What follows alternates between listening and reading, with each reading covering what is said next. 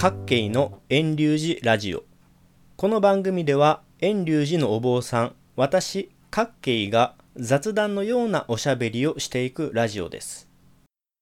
今回の話のテーマは普通のお坊さんがポッドキャストを始めて1ヶ月経って感じたことについてお話しします。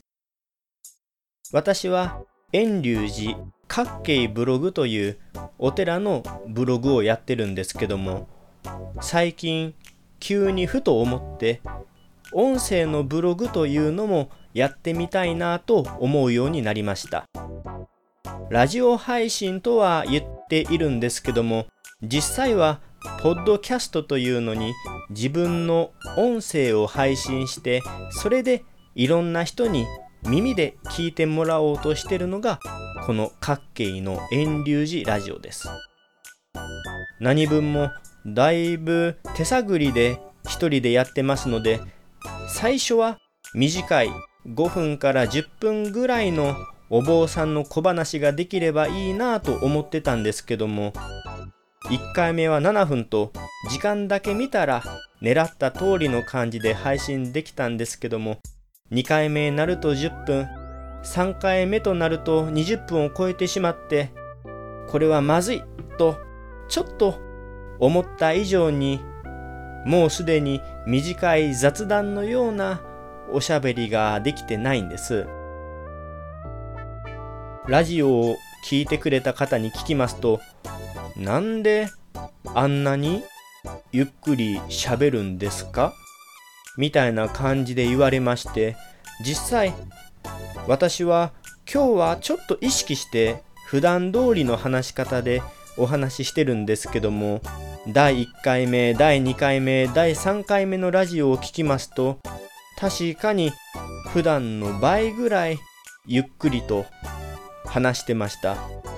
もちろんゆっくり話してたのには狙いがあってのことなんです。お周りの方とお話ししている時とこのラジオでお相手の方の顔が見えない時の話し方というのはやっぱり私は違うんじゃないのかなと思うんです。私は浄土真宗のお坊さんですから法事で1時間から2時間ぐらいのお勤めが終わったりもしくは正月命日とかのお参りをしますとその読経の後に家の方や周りの人と仏教のことを話したり世間話のような雑談をするんですね。でも大体仏教のお話をするときは10分を目安にお話をするように心がけているんです。それは住職から言われたことでもありますし私自身が長くて10分かなというふうな経験で10分と決めてるんです。なんで10分かと言いますとやっぱり仏教の話というのは皆さん聞きなじみがないので10分以上になるとこの人は一体何を言ってるのか全然わからへん。みたいな感じになるんですね。またラジオになりますとお相手の顔が直接見ることができないのでどうしても私の独りよがりでお話ししてる状態になるんです。ですからなるべくゆっくりゆっくりお話しして今こういうお話してるんですよ。ちょっと考えてみてくれませんか？と促すつもりで最初の3回の放送はゆっくりお話ししたんです。でも実際私いろんな方のポッドキャストのラジオ配信を見ますと皆さんだいぶ早口なんですね。もちろん早口の方がテンポが良くてどんどんどんどん新しい話をしてくれるので聞いてる側も非常に満足するんですけれども20分や30分それ以上とテンポよくポンポンポンポン言われてさあいざどんな話だったのかなと思って冒頭を振り返ろうと思ってもどんな始まり方をしたかのかすら全然思い出すことができないんですね。お坊さんの私も法話の時に10分以上お話しすることもないことはないんですけどもそういう時というのはお周りの方とお話の掛け合いがあってこれってどういう意味なんですかとかもしくは言葉がなくてもうなずいてくれたりもしくはちょっと納得いかんような顔してる時には少しお話の切り口を変えて伝えようとすることができるんです。ですから1ヶ月間今ポッドキャストでお坊さんのお話をしてるんですけども普段の法話とはだいぶ話してる感じが違うなぁと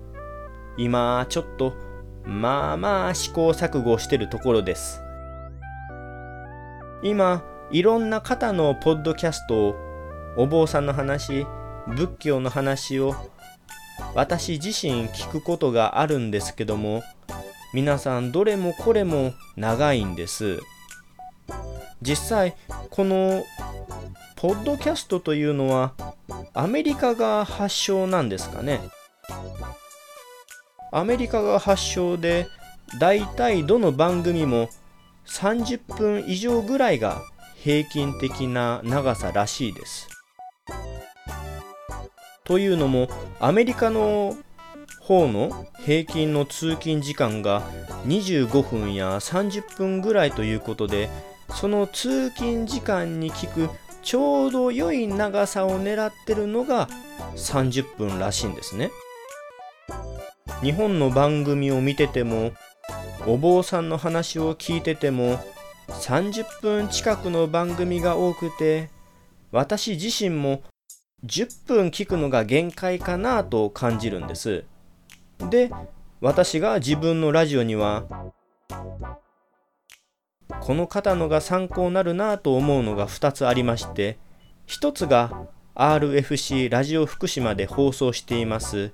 日日これ高日というラジオ番組であの玄遊早急さんがいろいろお話ししてるラジオ番組です。毎週水曜日に更新されていますけどもこれは5分ぐらい5分ぐらいと言いますか5分きっちりに終わりますのでまあそれにまた2人で掛け合いながら話をしてますのでもうあっという間に気兼ねなしに聞くことができるのでこれは参考になるなぁとしょっちゅう聞いてます。